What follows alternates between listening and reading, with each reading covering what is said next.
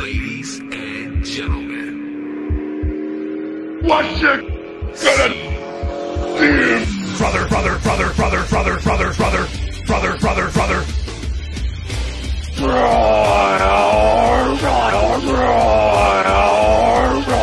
Brother, brother, brother, brother, brother, brother, brother, brother, brother, brother. The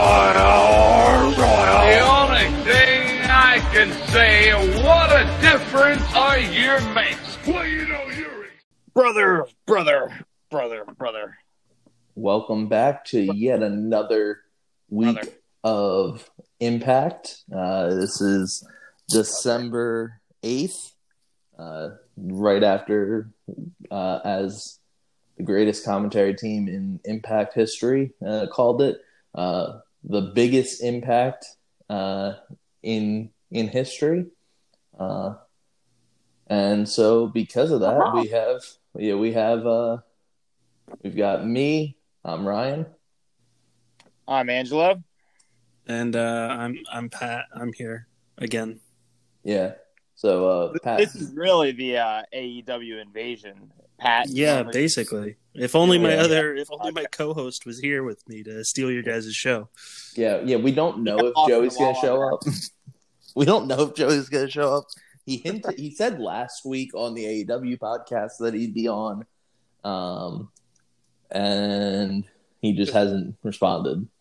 So to us, saying it's asking if he's joining us. Invite so, his mind. yeah. Um, but yeah, uh, the only thing like there, there's a few things that we knew coming into the show. Um, but the big thing was, of course, Kenny Omega and Don Callis uh, coming on to Impact.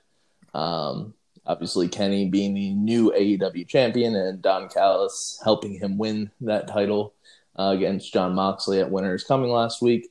Um, and yeah, um, I think that this it probably is one of of impact. Uh, definitely since it's moved to Access, um, and definitely in re- recent memory. Yeah, and I'm Um, see what the actual viewership on Access was if if that ever gets released because on Twitch there was over fifty thousand people at the end there. yeah. Um, so we, we, it's we two or three thousand. yeah. Uh, this was an exponentially more impressive Twitch stream for them. Um, I, I think the other reason that it was so good is uh, uh, Twitch numbers is because Melissa Santos wasn't there. Um, Yeah, yeah. It felt like an Eric Andre new season. It was like no new co-host. It was it was all new. yeah, Santos today, no band. yeah, no band. It didn't even seem like they were transitioning to the the normal aftershock after the stream ended. It just went black. Yeah. Yeah. Um, so yeah, uh, and to replace Melissa Santos, uh, instead of her, like just having somebody run down the show, uh, we got um, we got clips from Impact's history, uh, as they put put it. Uh, each thing was like the greatest like hardcore match, women's uh, knockouts moment. Um, we got the greatest promo of all time. Hell yeah, brother. Scott Steiner math, um, which if you told me we'd be talking about in 2020 on a podcast, uh, I didn't think We'll we'd be doing I- that. specifically talking about it on a podcast where it was specifically shown and referred Yes. to as one of the greatest promos in the company's history. So Yes. props to Um, Impact for being self-aware. Yeah. Uh, and on top of that, we also got um, some ads for Final Resolution. Uh, we got ads for um, Hard to uh, Kill. Hard to Kill and the Impact Shop. And of course, the greatest advertisement of all time, uh, which we will get into uh, as we start off the show. Um, so we come in and the show starts with not a rundown of what happened on Impact last week. Oh no. It is the final moments of AEW Winter's Coming, which I immediately said to Pat, this is the weirdest thing I've ever watched because it's you you never see like a show opening with another promotion's matches. That's just bizarre. Um, but we got commentary, we got actual clips of the match. It wasn't a slideshow. Um, and Yeah, I, I think it just uh, of how important this was to wrestling and how important this was to Impact. What happened? oh yeah, absolutely. Wednesday that they they had no reason really to do a recap of last week's episode. Yeah. Um, and after this, they they take us to um, the the parking lot, and it's a drone shot of a big old bus. Like this was a huge bus uh, that uh, they have. Um, and they say that it's Kenny Omega and Don Callis, and we would learn in a little bit that uh, Josh Matthews was going to have a sit down interview with them. And I immediately said to our group that the that Impact is trying to ruin this segment, this this angle already by putting Josh Matthews one on one with Kenny Omega, uh, which nobody needs. Um, I mean, for what it's worth, I thought Josh Matthews was fine in in the main event segment. yeah, Yeah, Um, good in the main event segment. I do agree with that. With the rest of the show, uh, yeah, no, absolutely not. yeah. The less Josh Matthews, the better. Um, no, the less Josh Matthews on commentary. Like if he's just in a different, if he's an interviewer, Yeah. maybe he's fine. Um, would you put him? On, would you say that he's very similar to Alex Marvez, Pat, in that way? Because Um, you don't my like Alex issue, Marvez. So I have issue, different. I have different issues with uh, with different issues with both of them. Alex Marvez uh, just doesn't feel like he should be a commentator of any kind. He he lacks emotion. Um, he lacks just he. I feel like he just lacks a lot of uh, personality. Uh, he's he's kind of just a a monotone annoyance for me. I mean, Um, that's and and Josh Matthews is Josh Matthews is just annoying, uh, but he at least can you know have emotion in his voice, whereas Alex Marvez is just la- Alex Marvez is a, ro- is a robot. Like I'm convinced. So Um, I mean, I would say, yeah, yeah, he's monotone, but like, I feel like he can, he does show some emotion, but it's just not on AEW. Uh, like in his segments and being the elite, he he does show emotion. barely, barely. It's more emotion than he shows. I think Josh commentary. Matthews is worse because he's just like an annoying wrestling fan. Yeah, and Yeah. also I feel like Josh Matthews should be better because of how long he's been in wrestling. Right. That's what's more. That's that's about him. It's like, come on, you've Yeah, been there. that's fair. Yeah, uh, I mean, Josh Matthews. I think we've said it before. He's been a commentator in some way, shape, or form for like 15 years at this point, um, and he just hasn't improved. He acts Like- like, this is the first day he watches the product every single time he grabs the mic. Yeah, Uh, yeah, I mean, sometimes he just doesn't call people's finishers and just says, "Whoa, he took him down there," and it's just like, okay. I mean, like, no, no, no. I, I would, I would go a step further and say most of the time he doesn't call people's finishers. that's that's fair. Most of the time it is. That's the signature move. right. he sounds like it, it sounds like it's a uh it's a like a knockoff like it, it's not an actual wrestling video game commentator it's just a knockoff one so he has to say signature move instead of like the actual finishing move of the wrestler um, yeah, this would be but- fine if it was Day of Reckoning version two. But, uh, it's 2020 and a you know professional show, so yeah and in arguably one of the uh the big five promotions in north america right. Um, but uh, yeah, so we start off the night with uh, Pat's favorite, one half of Pat's favorite uh, tag team in Impact Wrestling. Um, this is a false statement. What's, what's that even mean? My Oh, favorite I'm tag sorry. team. My favorite I'm tag team is Reno Scum. I forgot. Oh, that, Is I- left I- hard. I Yeah. love Luster the Legend, and honestly, this is the first time I've sat through a full Impact show in a couple months, and He wasn't on here. he wasn't on here, so I don't think I'm tuning in again. Yeah. I did tell you, Angelo, that if Pat ever came back onto onto this podcast, he would go off about how he loves Luster the Legend. I forget what week that was, but Yeah, Probably right. something with like him shooting somebody. Yeah, uh, that man doesn't shoot people. That's Larry D. You're talking about. I don't bud. really remember where they left off with Reno Scum. Like, I mean, I guess it doesn't really matter. They they're not that good. so, don't tell All right, Pat. well, that. I'm leaving the podcast. Um, but yeah, uh, so we got Josh Alexander, aka the Walking Weapon, uh, versus Chris Sabin, aka according to the uh, the Twitch stream chat, uh, Steve Nash, um, the the the former NBA basketball player. Um, I, I mean, I guess they look kind of similar. Um, this was a great way to kick off the night because these are two of like the best. It's two of the best tag teams in Motor City Machine Guns and uh, the North, but it's also two of the more I'd say under appreciated like wrestlers uh, because uh, Chris Sabin is absolutely phenomenal, uh, and Josh Alexander uh, is really good as well. Yeah, I Uh, mean, he is the walking weapon. Yeah. Uh, I've said before that I think Ethan Page is the better of the two, but but um, that's because like I feel like we've seen more of Ethan Page being able to be do stuff on his own uh, and have like uh, Alexander like uh, on at ringside for it. Yeah, he definitely um, seems more full package. Ethan Page. Yeah.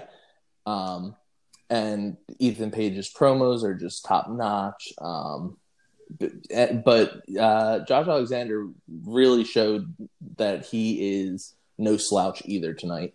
Um, he is not just a tag team specialist. He is uh, definitely can hold his own against some of the better uh, high flyers and Chris Sabin. Uh, just overall great wrestlers like Chris Sabin uh, in the Impact locker room. Um, and yeah, I would say this is the perfect match to start off this night. No, it was definitely a good decision, as you said. I mean, it was definitely really important to have a really some two really good wrestlers, or it could have been a tag team, but you ha- had to have good wrestlers, recognizable faces, something that was going to keep the attention span of the new viewers. And there were a lot of new viewers today, at least on Twitch, and I'm sure on television there were too. So it definitely was a good choice to have Chris Sabin. I mean, Motor City Machine Guns have been a staple for Impact slash TNA for a long time, so they're recognizable faces. So definitely a good choice. Yeah, and I would even say like not just in Impact, like they've done stuff in Japan, they've done stuff Yeah. uh, in Ring Ring of of, Honor. Um, that's actually where I first got introduced to uh, to the Motor City Machine Guns was through Ring of Honor. Um, so it- it definitely is. It's a good thing to be able to uh, portray uh, and show off talent that you know uh, you've had for a while that people who might not have watched Impact but watched other things uh, would recognize. Um, and I think we saw a lot of that tonight uh, in different ways. Yeah, definitely. And, I mean, the audience from AEW that did that was going to watch Impact tonight, they're going to be the more than casual fans. I mean, AEW doesn't probably have that many what you would call like casual wrestling fans. What what WWE might have. So it's good to have some familiarity, but you don't have to be like, oh my goodness, Roman Reigns is on this show to like get someone interested. That uh, the people watching will understand people from indie scenes or other other promotions. Yeah. Um, the other point that I was going to say about this was um, it does, again, continue to further. This wasn't like, oh, let's just throw out two random guys. This does continue the storyline that uh, they've been doing with Motor City Machine Guns since uh, they lost their tag titles to the North. Yeah. Um, This is part two. uh, There three yes. retribution series here. Yes, yes. Uh, as a few weeks ago, Chris Sabin said that uh, now that uh, Shelley was back, uh, their plan was to one take out Triple XL. They did that last week. Uh, two, get back at the North for taking their titles. I guess beating Josh Alexander uh, counts as that. Uh, and number three, win the titles back from Gallows and Anderson. Um, so still waiting on that part because Gallows is still injured. Um, storyline at least. Um, and that will probably be either like a random show of Impact or it will be at Hard to Kill in January. Uh, just because Yeah, uh, imagine. they've already had the I imagine this gets dragged out till hard to kill. Yeah.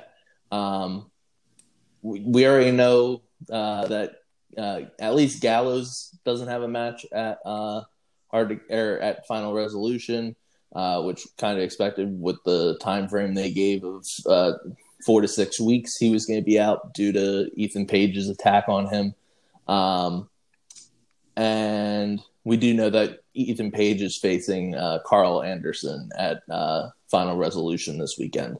Uh, so we do have that. Uh, so the, the North and the Good Brothers will still be in action this weekend um, in some way. And this match ends with Ethan Page starting to shout instructions to Josh Alexander. he tells Josh Alexander to stop hitting him with, elbows and drop him on his freaking head. Um, and Josh Alexander just looks at him and is like, I was going to do that. And then Chris Sabin rolls him up one, two, three. Um, Yeah, further planting those seeds of dissension between the. Yeah. Yeah. Um, yeah. uh, We've said it before that it does seem like the North is not long for this world as a team. Um, and I put, I brought it up before that, you know, Ethan Page's contract uh, in Impact ends on uh, at the beginning of January. Uh, January 1st is his official day of uh, uh, that his contract runs out. Um, and you're gonna break them up, I mean, that's a good enough reason why. Uh, if Ethan does leave, uh, but uh, I mean, Yeah, I definitely felt those vibes from the promo last week. Ethan Page had to call out Carl Anderson. You could definitely see the annoyance Josh Alexander had watching from behind as uh, Ethan Page sounded cuckoo for Cocoa Puffs. yeah, He's kicking air. Yeah. Um, I've brought it up before that, I mean, since the North's reign ended with the title originally, when City Machine Guns took it from them after their year long reign, uh, Ethan Page has gone off the deep end um, and he's played it perfectly. Um, but once they got their titles back, he kind of went back to the all cocky, cool uh, heel that he was. Uh, but now that they've lost it again, he has gone way further off the deep end. Uh, as Josh Alexander pointed out when uh, Ethan Page took out Luke Gallows, um, that doesn't help them in any way, shape, or form because Right. they can't defend the titles for four to six weeks. So that means they can't get the titles back for four to six weeks. Um, and then Ethan Page was like, "Oh yeah." Uh, then him calling out Carl Anderson last week, Josh Alexander's getting more annoyed with it. Um, so you are seeing those seeds planted, uh, and I do think that if we don't, I know I said that um, maybe we'd see this uh, soon, this breakup, but now that I'm thinking about it, I- they've they've got to have a blow off match, and just having it on like a random episode of Impact would seem weird to me. Um, just because, especially if it is the end of Ethan Page in Impact, like I feel like he deserves a better, a bigger spotlight than just a random match to end his career on in Impact. Yeah. Um, I guess it depends if they're gonna have him do a couple one-off matches right after the contract ends because they're kind of getting down to the wire in terms of what they could do. Yeah, my thinking is like if you're gonna do it, have that at Hard to Kill, have him versus Alexander at Hard to Kill. Yeah, Um, but uh, I know Pat has said that he didn't think that. Well, I had said that I thought Ethan Page was going to leave and go to WWE because WWE would value him as a, a solo star in some way in NXT at least because he's got that total package. Uh, but I know Pat said that he never thought that uh, Ethan Page was going to go to uh, WWE. Uh, so, Pat, do you want to bring in your opinion on this? Yeah, I just um Ethan Page kind of seems like he enjoys working um like the indie scene and just being able to have some more freedom. Um and AEW for certain people it is pretty clear that they're willing to let them work on the indie scene and do what they want. Um, so I feel like if he's leaving Impact, I think he's for sure going to AEW. Uh, I don't I don't see New Japan as an option for him. I don't really Neither think he'd be a good fit there. Uh, and I, I again, I just don't I don't see Ethan Page in the WWE system personally. I mean, money. it could happen. I could I could be wrong. Money talks. He could Um, get a WWE contract, which would you know be good money, and he could uh not not want to pass that up. But if he gets an NXT contract, I don't think they'll get offer him that much. They don't seem to pay very well. Yeah. Uh, Um, and I mean, and then- with but- AEW being a viable option for people now, I feel like AEW contracts aren't uh, that much different than. Uh, I mean, they're probably more than an NXT contract. Yeah, is it's at more than. NXT plus the freedom. So Yeah. NXT Yeah. uh, kind of branded as the minor league in terms of how they write their contracts. They pay them a lot less because it's the idea of oh, you can work your way up to the main roster. Yeah, Um, and again, always, he could also always end up re-signing with Impact. You never know. yeah, Um, so, and with the the relationship with Impact and AEW, if he signs with AEW, he could always come back to Impact. So, uh, Yeah, yeah, very true. Uh, so after this match, uh, we noticed that you know time had really flown by in that match. It was eight fifteen. We didn't have a commercial break, and then we go to a commercial break. And Pat, I feel like you will sum this commercial up best.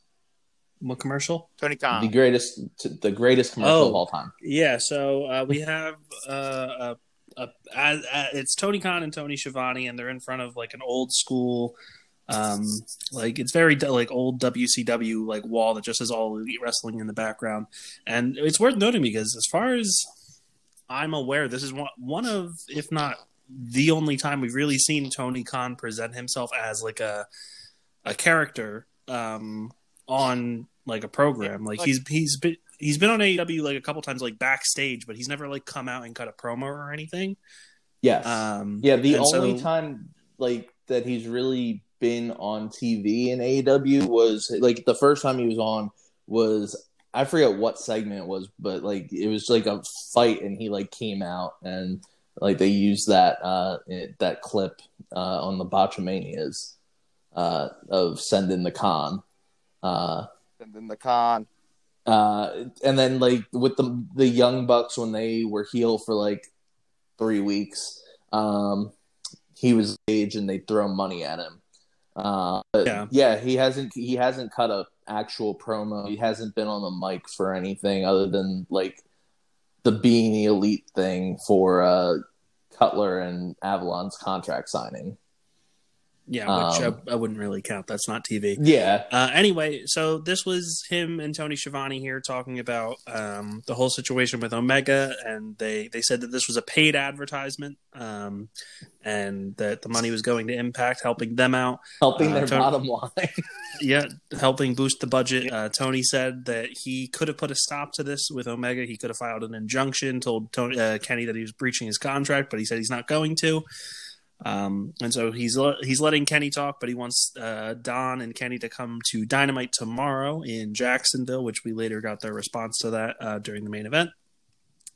And they also proceeded to run down the enc- uh, entire card for Dynamite tomorrow, so they got to end up promoting uh, AEW um, talking about the only thing they didn't promote for tomorrow was uh, Shaq. Shaq.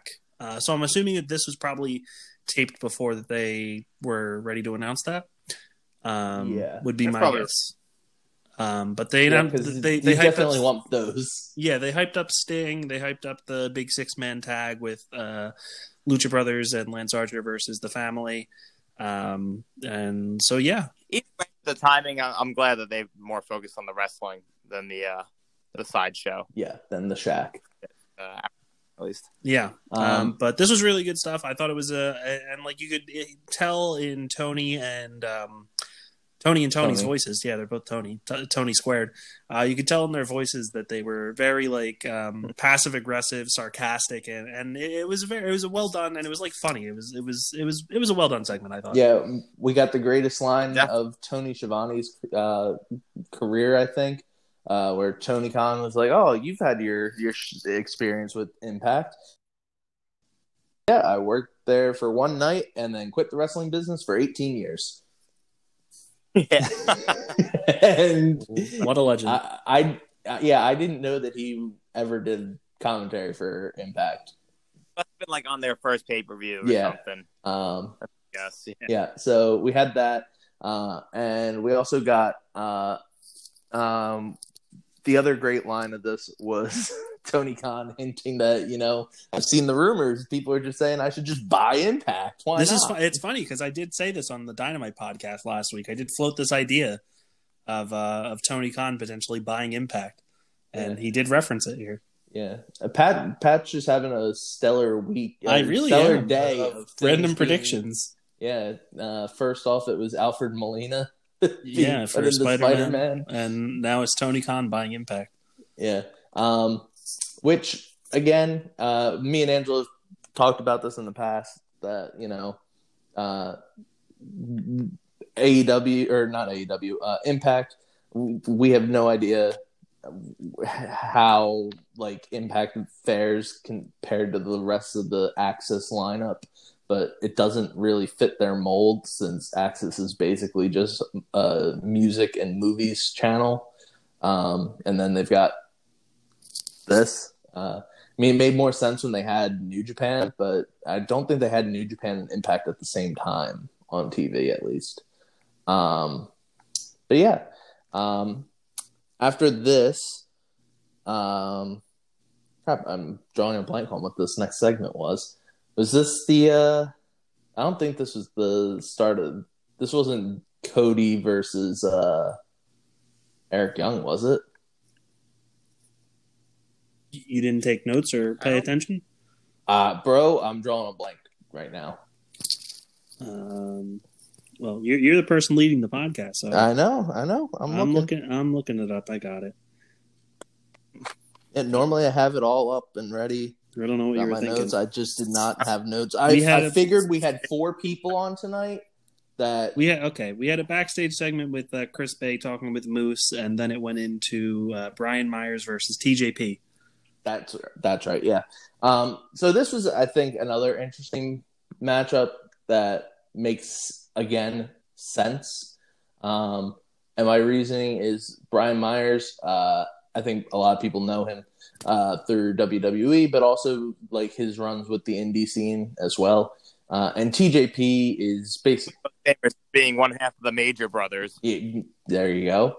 Um, and TJP, ev- I- again, I think a lot of people who like follow wrestling um, know who TJP is, uh, especially for his time in WWE, um, but also being in New Japan, being on the Indies, being in Impact uh, during the heyday of Impact.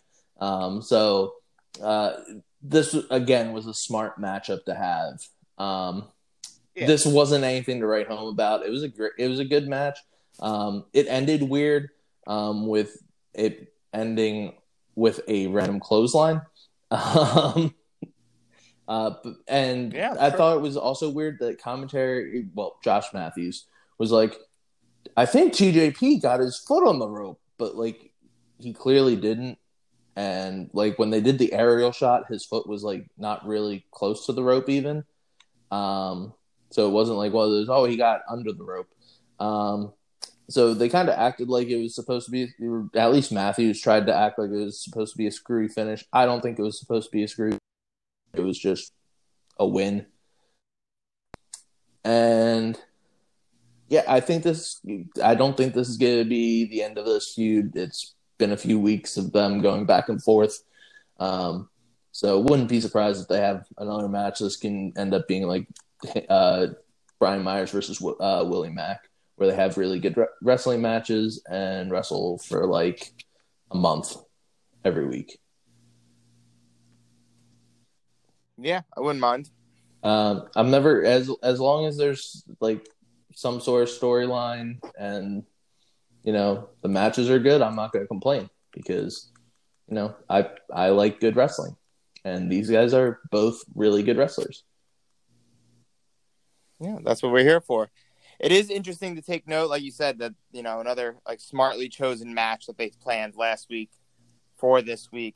But at the same token, they weren't like they could have used someone like Swoggle here, familiar face, to interfere and be corny, but they weren't going back to their old TNA day shenanigans with this episode. They didn't even use Johnny Swinger in this Uh, episode. yeah, correct. Uh, don't like- talk about the lack of Johnny Swinger. If Johnny Swinger was on this show, this this show would have done hundred thousand views.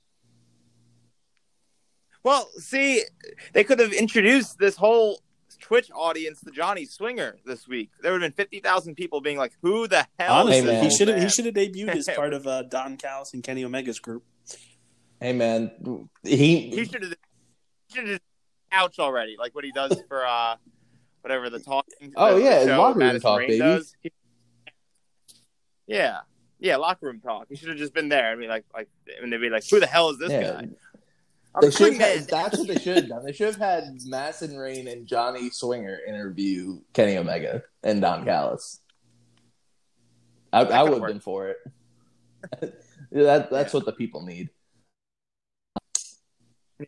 But but they uh, Impact did decide to use you know real wrestling matches to introduce the newer or the yeah I guess the newer audience this week rather than just uh, cheap TNA shots like having Hornswoggle Yeah. out there or something. Um, I do think that the other thing that uh, that helped them was, uh, well, being able to show off some impact uh, old TNA shenanigans. We'd get to uh, the knockouts moment of the uh, the greatest knockouts moment of all time, according to them. Where Yeah. Awesome Kong beating up referees. I mean, to be middle of fair though, the crowd re- was really into that match there, and it was Yeah. like a really cool moment with Gail Kim scoring the upset. That's fair. And I mean, I mean, twelve year old me into Yeah. that Yeah. when it happened. um, So, but yeah, um, after this, uh, we got a backstage segment. Rohit Raju, the X Division champ, is talking it up, uh, and TJP walks by, and Rohit's like, "Oh, you lost again, buddy."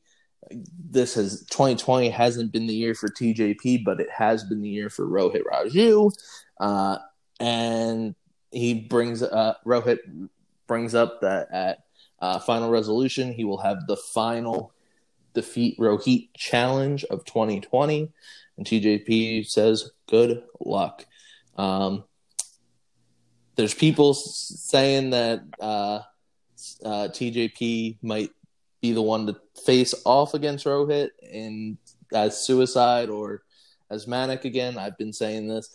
Uh, I I don't think TJP is going to be the one to take it off Rohit. I hope it's not, just because they've drawn this out for this long. yeah, it, it's probably. I'll I'll take the field on Yeah. this one. It could be anyone else Um, besides TJP. And then right after this, we got Cody Deaner talking to cousin Jake, and he's talking about how you know I've got this big match, and I don't want. Uh, he tells cousin Jake that no matter what's happening, I don't want you to interfere. Do not get in the ring. Do not get physical with anybody. Rock style. Yeah. Uh, and I I just looked at Pat and I was like, oh, I hope this is about the rematch of what was supposed to happen last week between Johnny Swinger and Cody Deaner. Yeah. was- And to be fair, this was um this was setting up probably the worst segment of this entire show with this match that I feel this was the one match where I felt like the the viewership on Twitch declined for with Cody Deaner and Eric Young. Uh, and honestly, rightfully so. I, I did not care about any of this at all. Yeah. Um.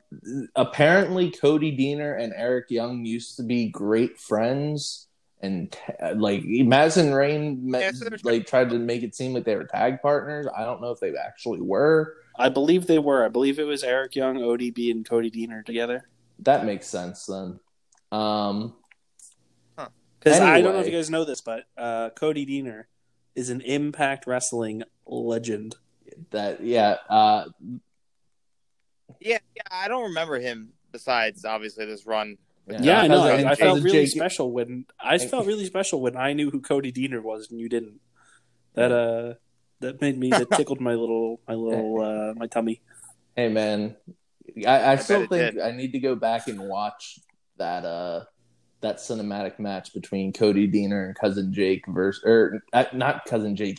It was like Tractor or something. I, you, I thought you watched it. You said Oh no no to I, wa- I watched watch. no no I watched like the intro video of him announcing who his tag partner was.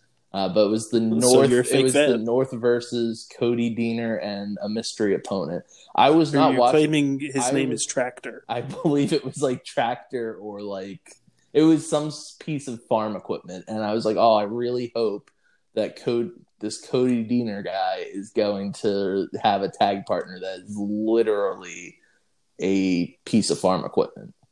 Um, but yeah. Um, anyway, I, this wasn't a, a match that needed to exist. Nobody cared about this. I don't think anybody cares about Cody Deaner trying to fight off the goddamn Joe Doering and uh, Eric Young. Joe Doering's already trying to fight his hair loss.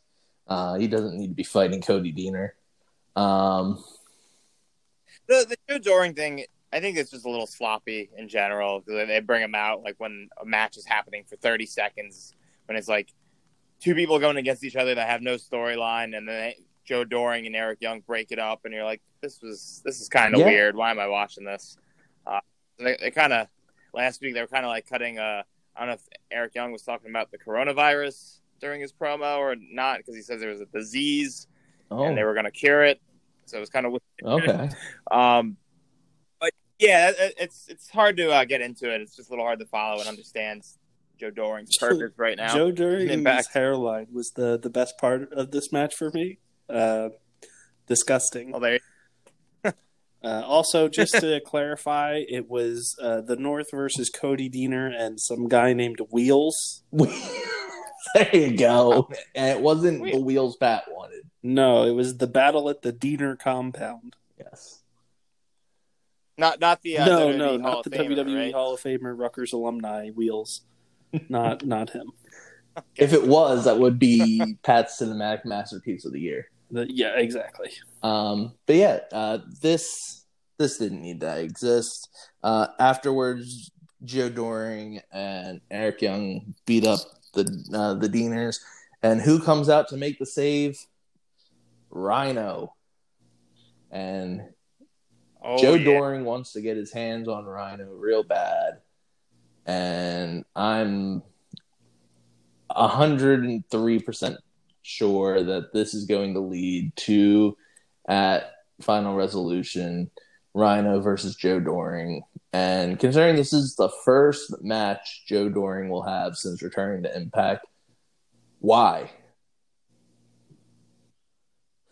It's not the match we wanted, but it's the match we're getting. Um, if anybody wanted, like, thi- this is like a perfect example of just Impact being silly. Uh, but it would get sillier with uh, a segment in a bit. yeah, this, this is a chance of feeling like watching Kane versus Mark Henry.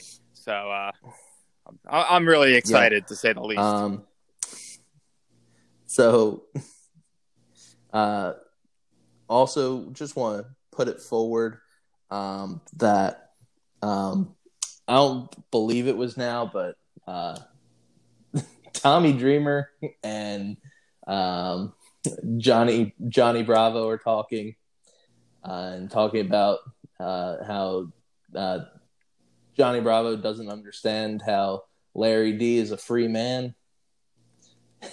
and Tommy Dreamer's like, oh, I'll handle this. He just walks across the room. And Larry D and Acey Romero are just there. and Tommy Dreamer says, I, you know, I don't agree with you being a free man. And Larry D says, you know, I told you I was set up. Um, but here you go. If I, I challenge you, Tommy Dreamer, to a match at Final Resolution. if you win, you can lock me up. He puts his hands out so you can lock me up and have me arrested for attempted murder. If not, if I win, I walk free. And Tommy Dreamer is just like, "Yup, that's how this works." And Larry D is like, "Wait, you could actually just make a match and erase me attempting to kill somebody?" And Tommy Dreamer's just like, yep, and walks away. And if if all these people did not know what the hell this was in reference to, um, they were probably like, what in the world is this company? Because who in the world, the, their right mind? That's the point because that was really the first reference of the night to uh, the Johnny Bravo, Yeah. Bravo shooting. So probably a lot of people confused, Um, but that's all right. People, I think people were just Yeah. like, "Whoa, Tommy Dreamer." Uh, and then later on, uh, we we went. I believe that took us to commercial. We come back from commercial. Tommy Dreamer stops in to see Scott D'Amore, who is ecstatic about uh, the viewership and everybody talking about Impact and Kenny Omega. Uh, and Tommy Dreamer says you need to be wary of Don Callis because Don only cares about himself. He doesn't care about anybody else. He doesn't care if anybody gets hurt. Um, and Yeah, it's like basically saying like these invasion angles. I've seen them before. Yes. They never pan out. It's like remember EC. It's basically like remember ECW 2.0. oh, Remember all our versions Yeah. of it. It never works out. And Scott Moore was like, "Oh, let's just ride the wave. You know, Yeah, it's doing yeah. good right now. like who cares? Just just keep retweeting yeah, that stuff. was You'll be think, fine." The best part of this was Scott just be like, just go. If, if you don't like it, just go in the back. Just start retweeting stuff. Yeah, just keep the morale up with the, the locker room. Just keep Yeah. retweeting like you usually Yeah, do. and it'll Tommy. Dreamer says, "You know, what? I trust you, Scott," and walks out. Um, I mean, this is gonna backfire in Scott D'Amore's face. It always does. Um, Yeah, that's not Yeah. what they're setting up for, but it's Um, entertaining. and this would not be the last of Scott D'Amore acting like a crazy person um, on this show. Um, but after this, we get our final first round matchup of the Knockouts tournament, it, Knockouts tag tournament. It's Deonna Purrazzo, the current Knockouts champ, and Kimber Lee versus Taya Valkyrie and Rosemary, who, according to Josh Matthews, were a front running team to win this. Uh, Josh Matthews on commentary for this match made me want to puke um, solely because this is at least the second, possibly third time uh, in a row that Josh Matthews has claimed while Kimber Lee and Deonna Purrazzo are tag teaming that of all the new knockouts that have come to Impact Wrestling this year, Kimber Lee has the most impressive record amongst them. And That's what I mean. It just sounds like he doesn't watch the product that he's like talking if he was about. saying that like and it was like a match between Kimber Lee and Renee Michelle. And he said, "Oh, Yeah, and these he was- two he women, and he was- you've got to admire what Kimber Lee's done this year." Sure, because Renee Michelle hasn't done anything in Impact this year. But it's a tag team match where her Right. partner is literally a knockout, the knockouts champion who's won it twice this year and just came in June. Like, He also said that Taya would probably be the female of the year for Impact, which is like, sure, maybe three like, years she, ago. she didn't win anything. What has she done? Yeah, She's she's on been Wrestle on House. Wrestle House. She's feuding Like- with uh, um, Tasha Steeles and Kiera Hogan and losing to them. Um, Well, I would like to in- interject and propose a bit of a hypothesis here because I think you guys have an explanation for this. Okay.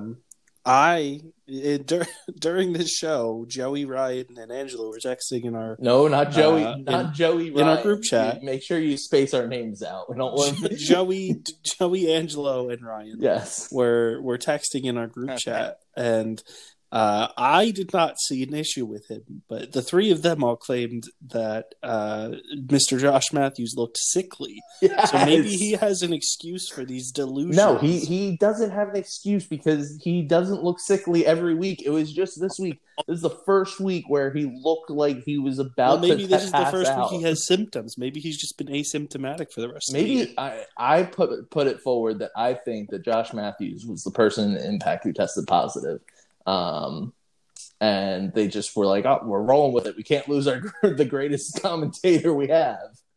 Uh, Yeah, it's like we already we already used our one match Yeah. striker card for the year. They they honestly should have bring just him put back Joe again. During on commentary. he has he talk? No, he, he cut his tongue out. He can't speak. He would just be going. "Ah, yeah, yeah, yeah." I thought- If that if that was brought up and put in the storyline, I you know what? I'm just gonna say it. I wouldn't be shocked. Yeah, I wouldn't mind the moans and then Madison Yeah. Rain going, "Oh yeah, very Uh, good point." I wrestled with you once. um, Yeah, we shared a lot together before.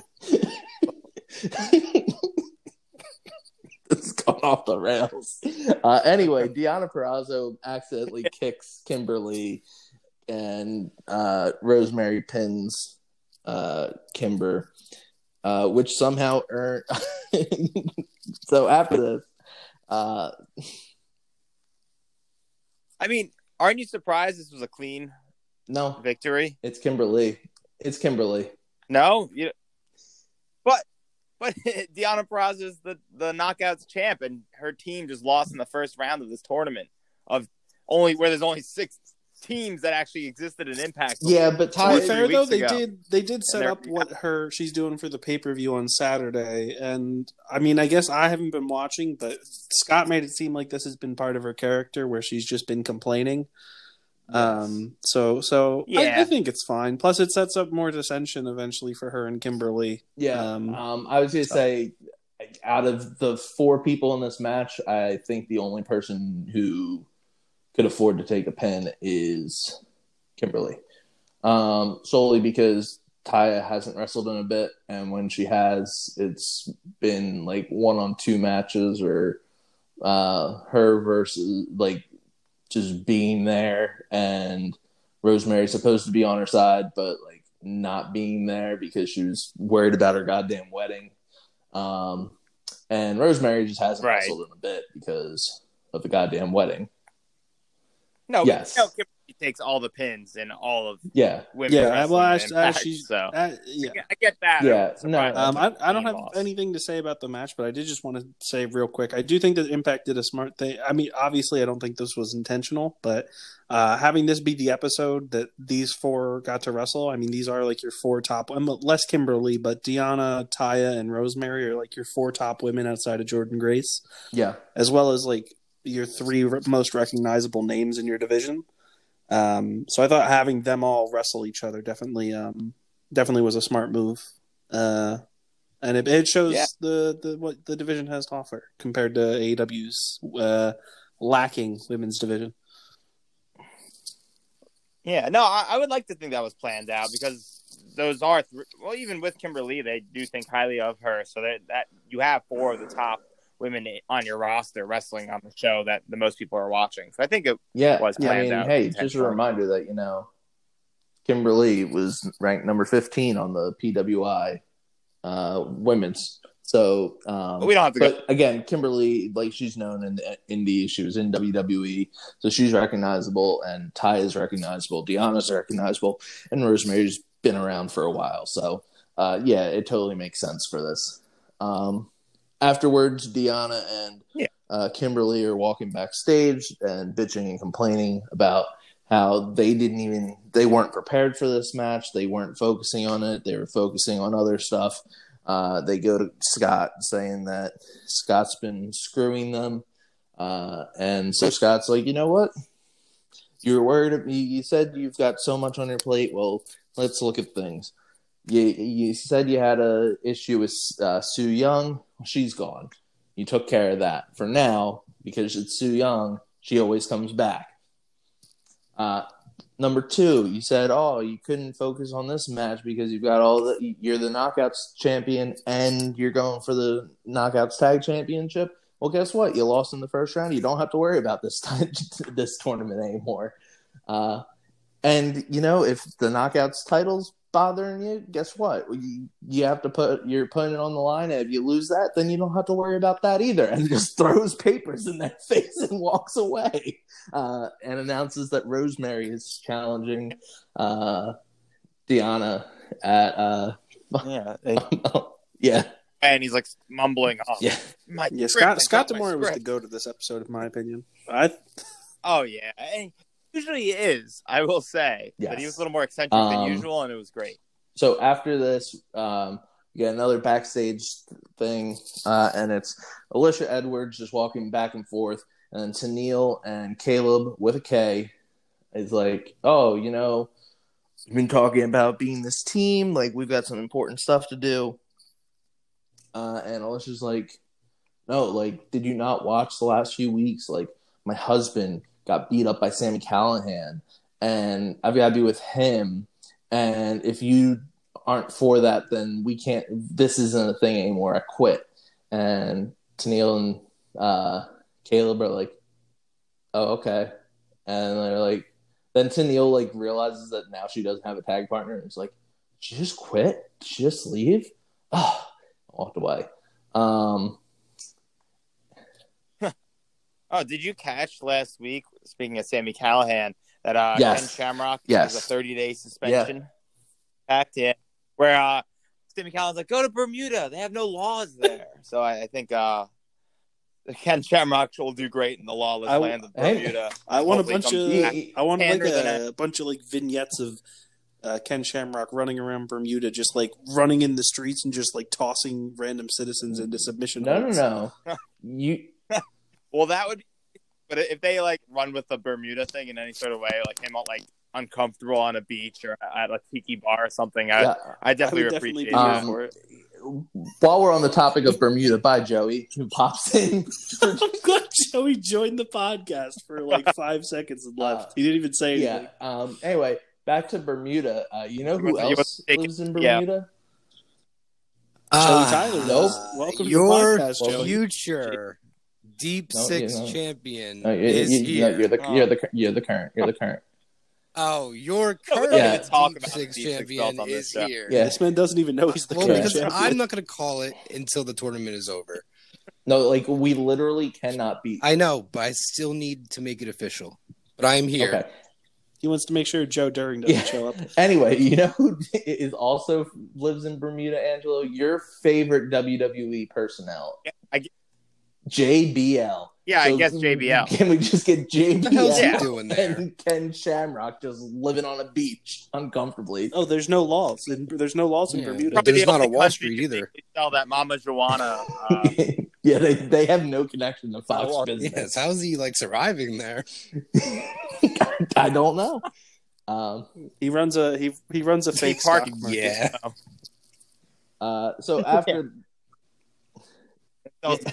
so after this, uh, we go to the ring, and Sami Callihan's in the ring, uh, and we're basically at the end of his theme song, which I've never heard the whole part of his theme song because normally like just a little blurb, and like this theme song doesn't sound anything like how it starts. Um, so I was like very confused.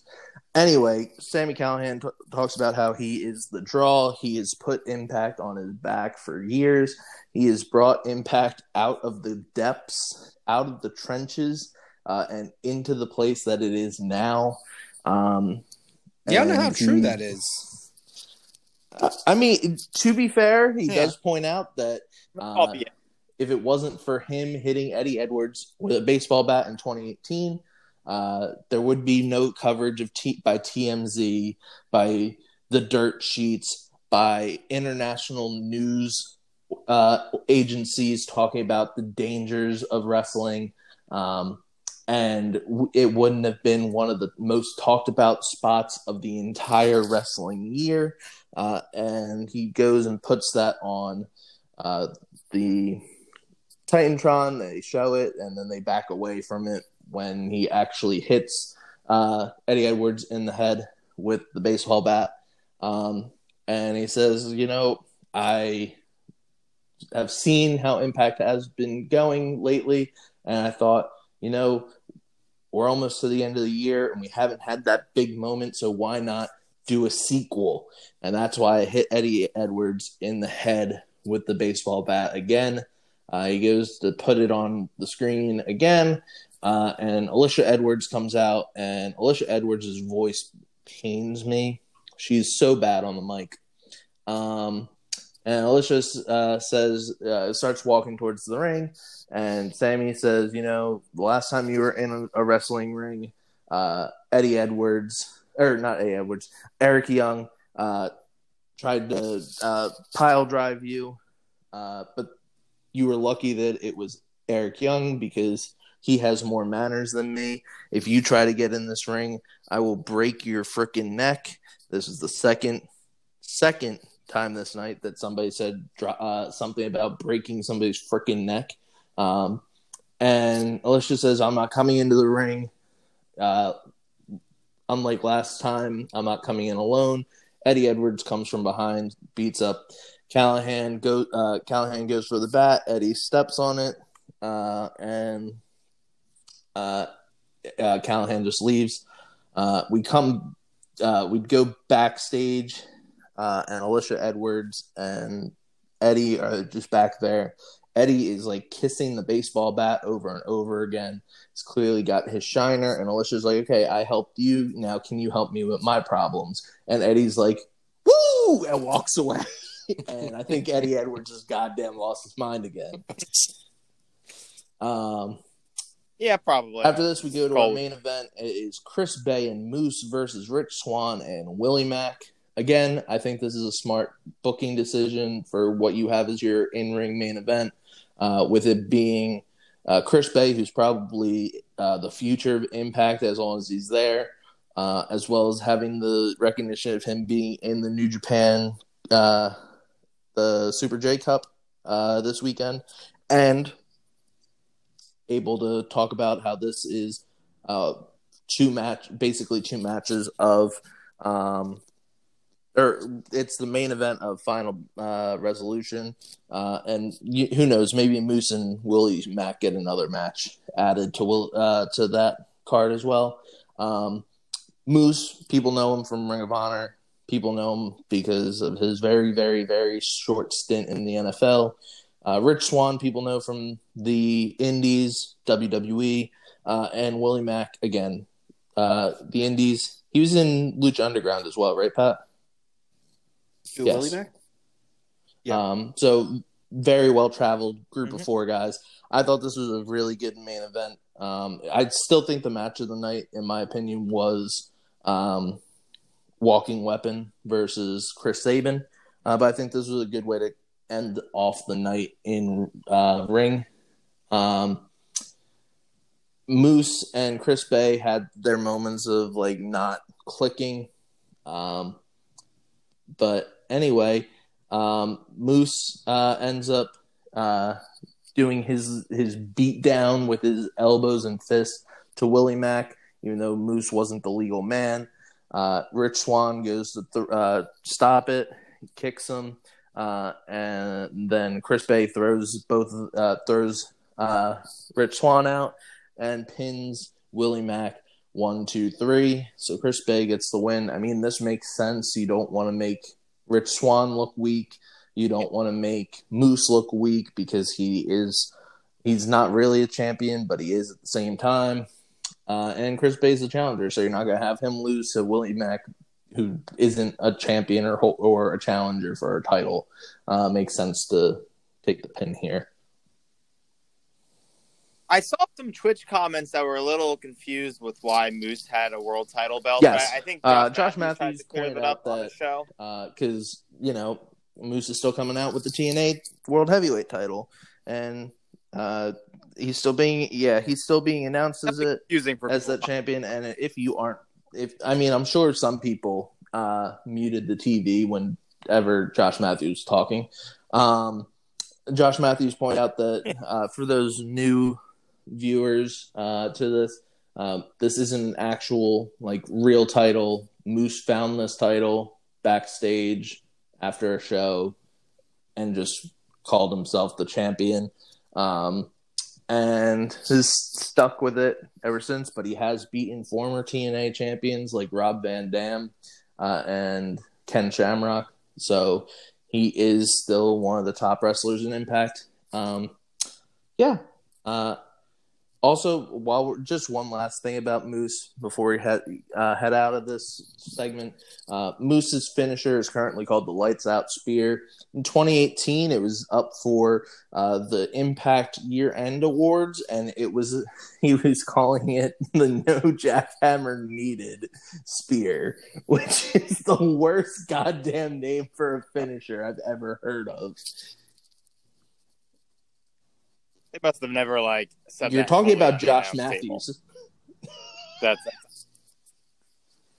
He, yeah, he would say, "Oh, that's his uh." I do have to say, right the- him calling it, it the lights out spear, that is the only finisher I think I hear every anytime it's hit. I think that's the only finisher he calls. oh yeah, because even EY, Yeah, the- no one kicks the- out of his pile. no one kicks out of Eric Young pile driver, as he calls it tonight. It's not the Eric Young Yeah. pile driver, it's Eric Young pile driver. anyway, after this, we go Yep. to the real main event why everybody was watching. It is Kenny Omega and Don Callis being interviewed by the man, the myth, the legend himself, Josh Matthews. But before we get out there, Rich Swann is exiting the building, or trying to, uh, and there's a security guard, and he's all wondering why there's a security guard at the exit, uh, saying that you have to be on a list to exit the building. And Rich Swann's like, "Oh, I'm, the champion," uh, and uh, and I mean, yeah, take the rest. yeah, uh, apparently. Uh, that's what happens in Nashville. Um, and the security guard's like, no, the, the champion ran it out there, has his bus parked out there. He ran out the whole parking lot. Um, so I don't know how anybody parked their cars here today. Um, and Josh Matthews like scoots by, and the guy's like, hey, not on the list. And Josh Matthews is like, no, I'm Josh Matthews. And he's like, you're on the list. And uh, it just pans to Rich Swann. He's like, oh, it's him. It, it it's very clearly setting up uh, Omega versus Yes. Swann. uh, which will most likely be for uh, Hard to Kill. Uh, after this, uh, we do get on the bus, uh, and Don Callis uh, points out that they're going to do the uh, the nameplate remo- uh, swap uh, ceremony on uh, Impact Live, which they do. They talk about their history, why Don Callis was there, talking about how he's known Kenny Omega for about 27 years, which, goddamn. Um, yeah, Yeah, I Um, didn't I don't think it's stuff, common was knowledge for a cool. lot of people. Like, I don't think people are just like, "Oh, what's Don Callis's history with the Omega family?" Um, like they've mentioned that he's he's like an adoptive uncle of his of Omega's. Basically, he's been a father figure to him, which is why he's on, been on commentary for his matches occasionally. Um, and of course, their history in New Japan as well. Um, Paul Heyman was sitting at home foaming at the mouth at all the continuity yeah, um, in this so storyline that is starting. this this was a great segment. Um, so after the removal of the nameplate, uh, Don Callis is like, I don't know what to do with this. It's basically trash. Uh, and Omega picks it up and says, "Hey Matthews, you're friends with Ambrose. You were you were part of Tough Enough season one." and, he, and Matthews like, "Nah, I, I don't want that nameplate." And Omega's like, "Oh, okay," and just tosses it away. Uh, I thought that was brilliant. Uh, so we got reference to Dean Ambrose being name dropped, uh, tough enough, uh, and then talked about uh, Kenny Omega being. Kenny talks about how uh, if you look at the list of the best AEW matches in his since AEW started, he'd be on about 17 of the top 20. If you talk about the best matches in Mexico, he's on a few of those. If you talk about the best matches in Japan, he has all of them. Uh, if you talk about the UK, England, Ireland, even Zimbabwe, I've probably been on theirs as well. Yes. Um, Zimbabwe. uh, and Omega says that the reason that he's come to Impact uh, is because when he was a kid, he grew up as a collector of comic books, but he had to quit because he could never get his hands on the crown jewels of uh, the comic book trading and collecting industry.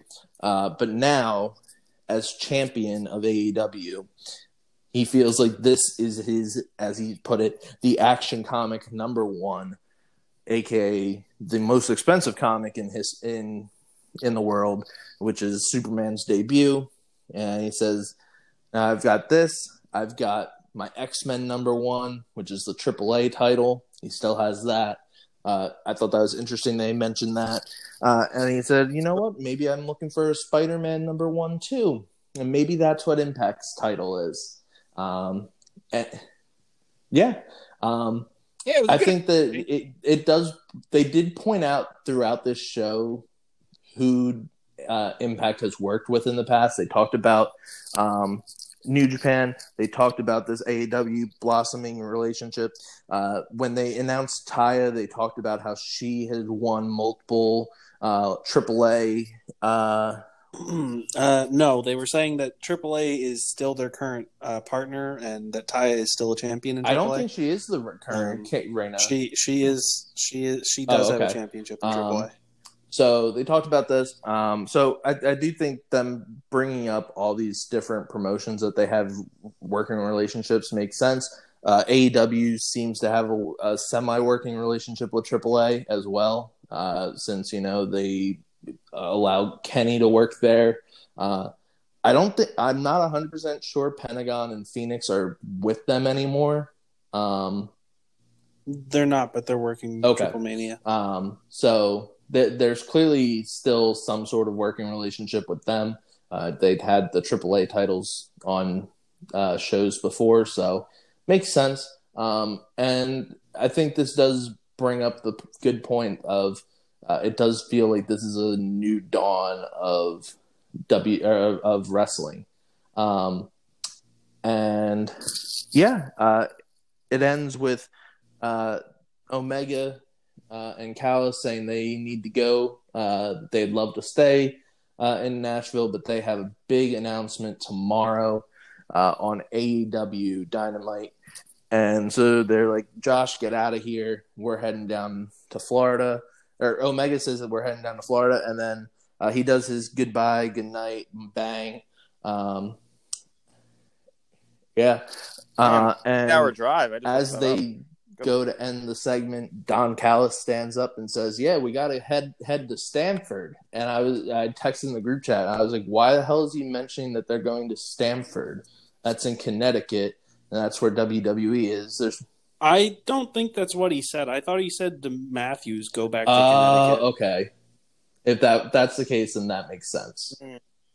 That was my assumption because it wouldn't. Yeah, that's what I was saying. Is that that that doesn't make sense, but um, yeah, now pointing that out, that makes more sense. Um,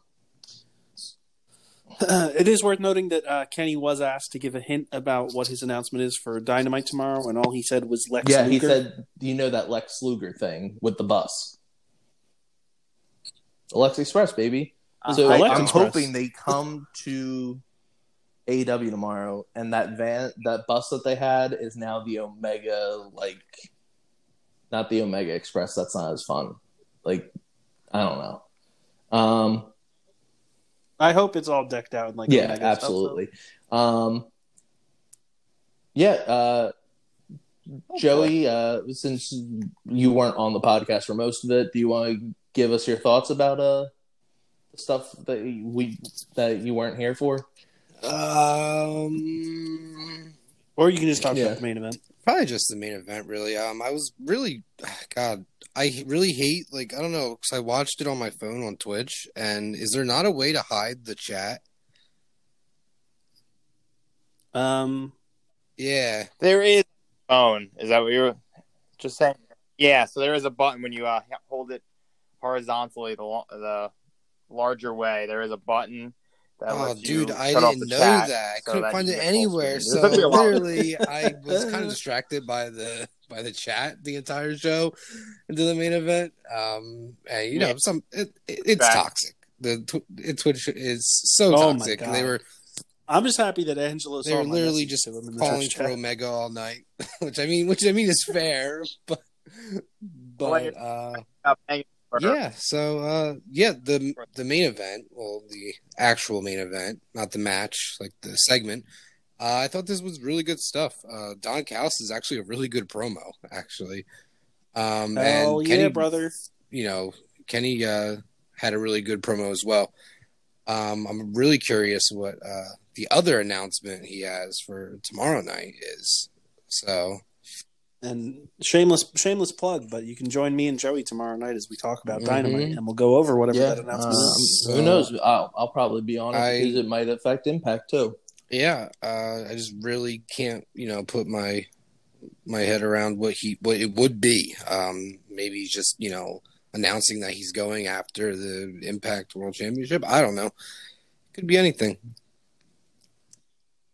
Yeah, I uh, I for one was a big fan of this segment as well. I like the uh, the retconning that this segment did, where they established that Don Callis has basically been the mastermind behind everything happening in Kenny Omega's career, and that they've had this plan for so long. Uh, that Don Callis was there when Kenny won the IWGP Heavyweight Championship in New Japan. That him and Kenny were the ones who got the Jericho match put together in New Japan, which directly led to AEW's creation. Um, that Callis, you know, got himself there at the uh, at these AEW shows, and then was there to help Kenny win the title. And I like the the new persona for Kenny, the Collector. Uh, it's basically it feels like an evolution Yes. of the Cleaner.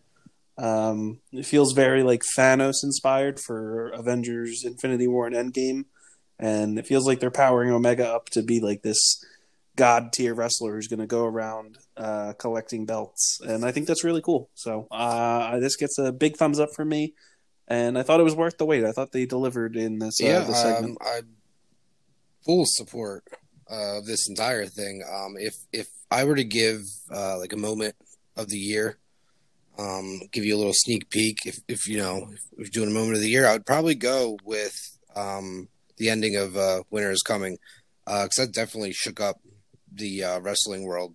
You know, like intensely. You know.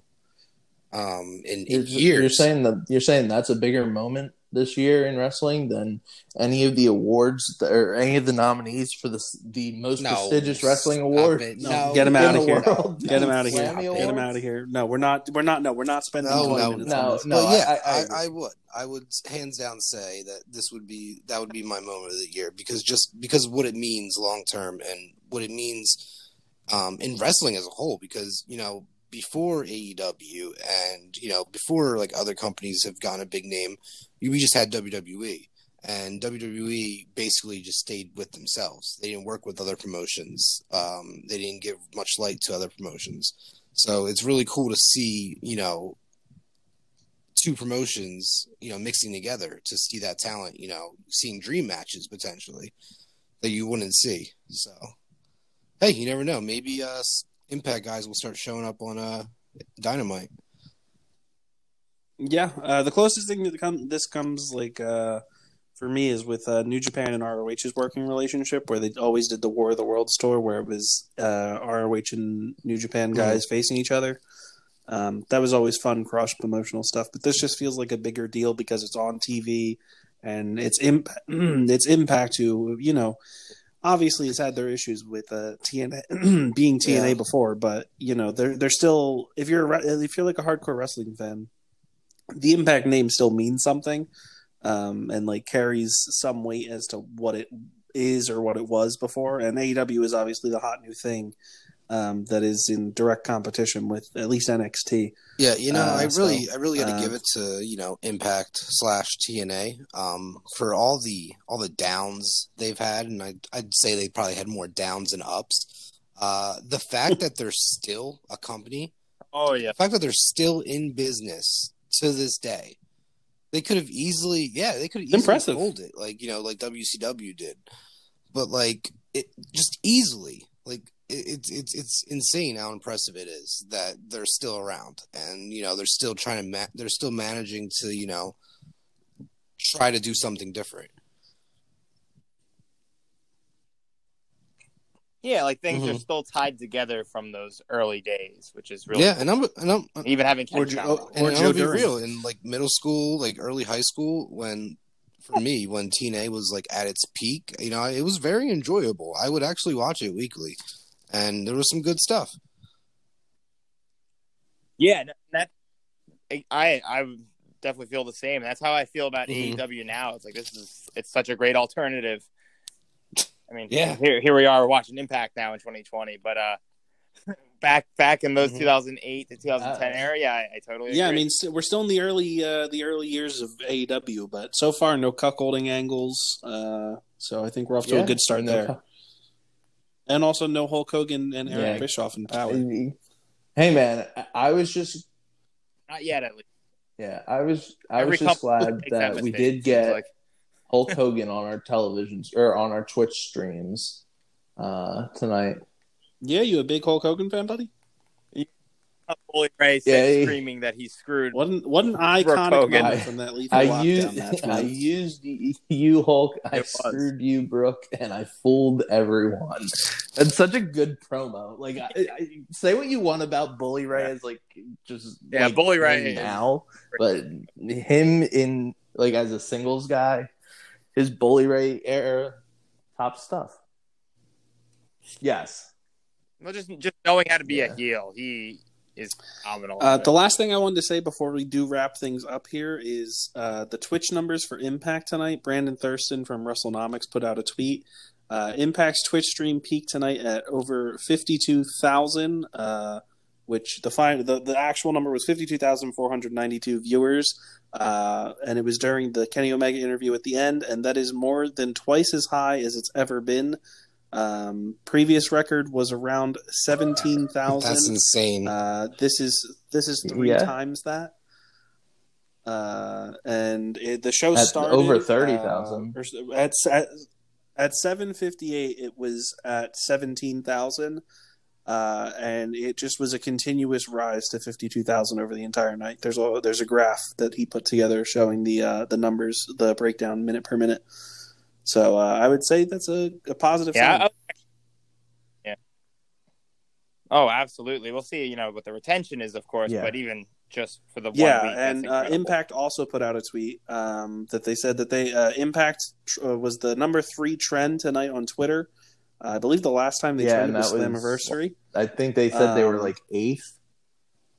So oh yeah, yeah. They're um, like then eighth or ninth, was- and they're like flexing about it, which Yeah, is funny. that was when he was Uh, then they uh, they officially did say that they doubled our previous all time viewership record on Twitch, and they were also the top five channel on all of Twitch that's uh, during the show. insanity. So uh, Impact definitely got Yeah, a very um, good deal. I here. do think that the I, I, I want to say that I think the interesting thing is going to be how long this working relationship is. Is this just going to be uh, Omega being the collector, uh, or is this going to be like a full thing, like possibly as Tony Khan like joked about on his little ad about him buying it? Uh, or if this is just like I said, just going to be just a short term storyline. Um, yeah, based on Tony Khan's ad, it makes it think Yeah. there's going to be a lot Um, more for at least the next couple months. I also think it's going to be interesting to see who the first Impact person is to come across if they do. Um, I, I, my guess would probably be. Rich I'd Swann. say it would be Swann, but I could also say, uh, just because we've already had, I was going to say if you could end up having like a knockouts thing too, just to like you've already had uh, Shida face off against uh, the NWA Women's Champion uh, before, so you could have Deonna versus Shida uh, as well. Uh, I mean, you could end up having joint pay per view. Like the, the the sky's the limit with this deal if it's a long term thing and it's not just this storyline. You could do Oh, Acey dream Romero versus match. Sammy I Guevara. need- God. dream match. I just need pole. Lawrence D versus Oh Michael my Nakazawa. god, I'd be for it. yeah, Or sorry, sorry, I take that back. Johnny yes. Swinger versus Michael Nakazawa. Um, Dude, Johnny Johnny Swinger, Swinger John versus Johnny- Johnny, yes, yes, and, and you could even have that for the BTE belt, Yeah. baby. Uh, I need Johnny Swinger on That'd be being the something. elite immediately. yeah, because come on, those those segments. would Yeah, be I- I hope that absolutely happens. Brilliant. Um, and uh, uh, again, I mean, just interesting. uh, Like if you're gonna end up having like, I don't know, like cross branded stuff. Like even if it's not like the full like I know Tommy Dreamer's not like a big deal in like impact right now. He's just kind of like there like he's just a backstage presence that people like. Uh, and he's had his goofy moments. Um, like, you know, and uh, Joey's yeah. Um, I think but, I mean- piece. I would say Right. that I think Dreamer has been used very well in Impact. Like he's not like just there for nostalgia. Like I'm going to be going over everybody, uh, like WWE does. Um, where er, which goes in similar with Right. how AEW has used their legends as well. Uh, and seeing seeing Tommy Dreamer in like a hardcore match with like any of the people who do hardcore stuff in a uh, AEW, that would be really cool as well. Uh, one last thing I just want to ask everybody, um, since we did have all those different uh, best segments of uh, TNA history, uh, what was everybody's favorite moment from it, other than the uh, Steiner Math promo?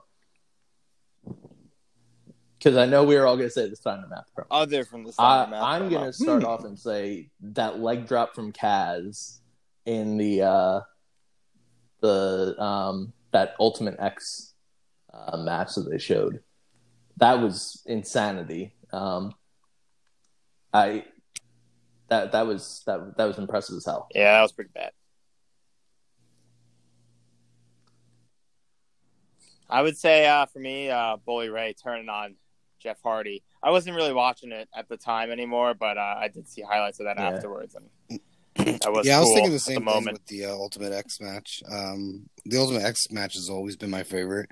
Uh, you know, because I, I when I was watching like religiously, Yeah, like the X division was like the division of TNA, um, and it was at its like peak. Um, so yeah, I would say I would say that yeah, that leg drop was was insane. Yeah, uh, Yeah, I mean, ultimate Ultimate X matches are typically really big Mm. spot fest and can oftentimes be like train wrecks. And the outcome of a train wreck is uh, train train go, train go. Oh boom. no, I don't even understand It's- that, but sure. uh, uh, anyway, uh, for my moment, I would I would go with the Gail Kim and uh, Awesome Kong thing. I thought that was a really, uh, again, also remember it was 2008 that they said that was, and you look at what women's wrestling was for like WWE or anywhere else at that time, uh, and it, Impact has always been kind of the uh, the the forerunners in this whole women's uh, revolution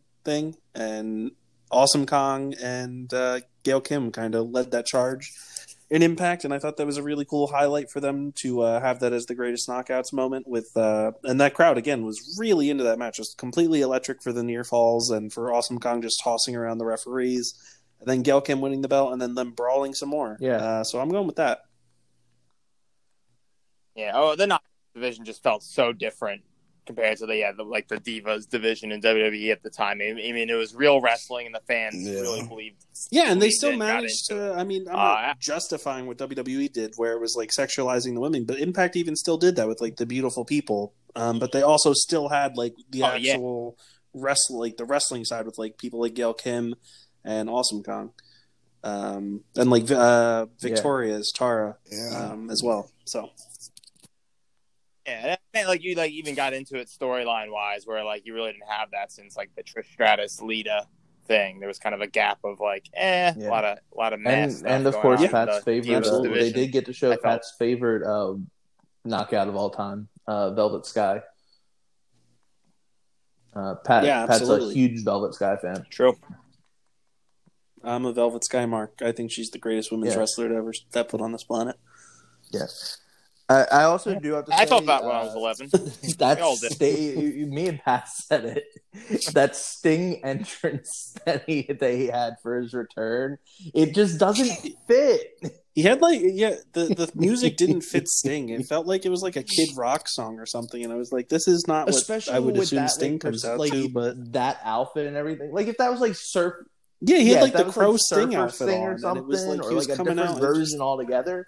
Yeah, that would make sense. But not like the I'm I'm I'm crosting. I'm supposed to be all serious. I'm like walking down the ramp, talking to fans, swinging my baseball bat like I'm ba- I'm a baseball boy, Yeah. talking Yankees. Talking baseball. Yankees. My God. Uh, yeah. Uh, so overall, uh, we'll go go around. Uh, we all think this was a thumbs up show. Yeah. Uh, yeah, I'm gonna give it a thumbs up. Yeah. cool. Mostly I'd- because of the main event. Yeah. Um, so that will be it for this extra long edition of the Ryan and Angelo Impact Under an Hour Power Hour. Uh, this is much over uh, hour Power Hour. You don't have to call it under an hour. I never. But that's what we call it. that. um, Yeah, with your special We guest, yeah, with, with, with, with special people. Yeah, with, with your special talk- guest who showed 30 up at minutes, the, for yeah. the last like uh, Ah, half the hour of this podcast. gets Thanks, do what he Joey. Oh god. I was texting Joey this entire time, telling him to join the podcast, listen, and he kept saying no, and then just I'm an eventually joined. AEW mark. Oh god. okay, Get this. I was on my way to Jacksonville, so yeah. Yeah, I hope I hope you got COVID tested. I don't think DeSantis. Uh, I said it, I said at the beginning, Joey, that this was uh, your version, you and Pat's version of the AEW Exactly, invasion. Pretty here. much, yeah, exactly. Yeah. over the Impact This is podcast, the weak, weakest Oh, invasion angle taking ever. the, the rookies. Yeah, I should have. I should have late. yeah, that's until you realize that Joey's actually in and your room right now. Go in alone. No, this is like this is like. WWE. Yeah, Joey's Joey's in Joey's in both your rooms God. right now with a Garrett. Well, actually, I'm recording this on uh, Kenny Omega's bus with Oh. Don Callis. So, No, what's your like I said, we're on our way to Jacksonville. What? Oh, this is this is almost as bad as. WWE's invasion, where they're two big, the two biggest WCW stars that they uh, that people wanted were Sting, who didn't come to WWE at all until what 2014, uh, and Goldberg, who came like two years after. Yeah, Joe, Joey, Joey is Goldberg. Sure. Yeah. It could be Yeah. Joe Goldberg. And, and Sam's going to show up any second, and he can be Sting. we'll all forget about this invasion angle. Sting! Are you excited, Pat? Are you, ex- are you excited for Tony Schiavone getting to yell Sting tomorrow? I am. All right. legendary, legendary call. I'm not gonna lie. Uh, all right. Uh, so with that, uh, reminder: follow us on Facebook, Twitter, YouTube at Deep Six Wrestling uh, to stay up to date with us. If you aren't subscribed to the podcast already, I don't know what the hell you're doing, but you should. Uh, you can do that on Apple Podcasts, Spotify, Google Play, Stitcher, TuneIn, Breaker, Overcast, Anchor. I don't think I'm missing any. Um, be one of the 26 plus countries uh, that follow us. There you can Yeah. you can you Yeah, can you can join. Peru. And I want to point out, Ryan, if I may, uh, you know, No. interject here. Um, tomorrow is Wednesday, and that means tomorrow is Dynamite, which also means that me and Pat will be back for another review of AEW Dynamite. Yeah. So make sure you tune into that as Yeah. well. Uh, me and Pat still have to do our uh, final Best of Super Junior stuff before the final on Friday. Um, Yeah. and we also We'll have figure it the the Super J Cup on uh, Saturday. Uh, so probably going to do something for that as well. Um, and you know, uh, Final Resolution is Saturday too. Maybe we can just combine them. I'm Wow, I'm what not going to be watching fake Final Impact Resolution. fan.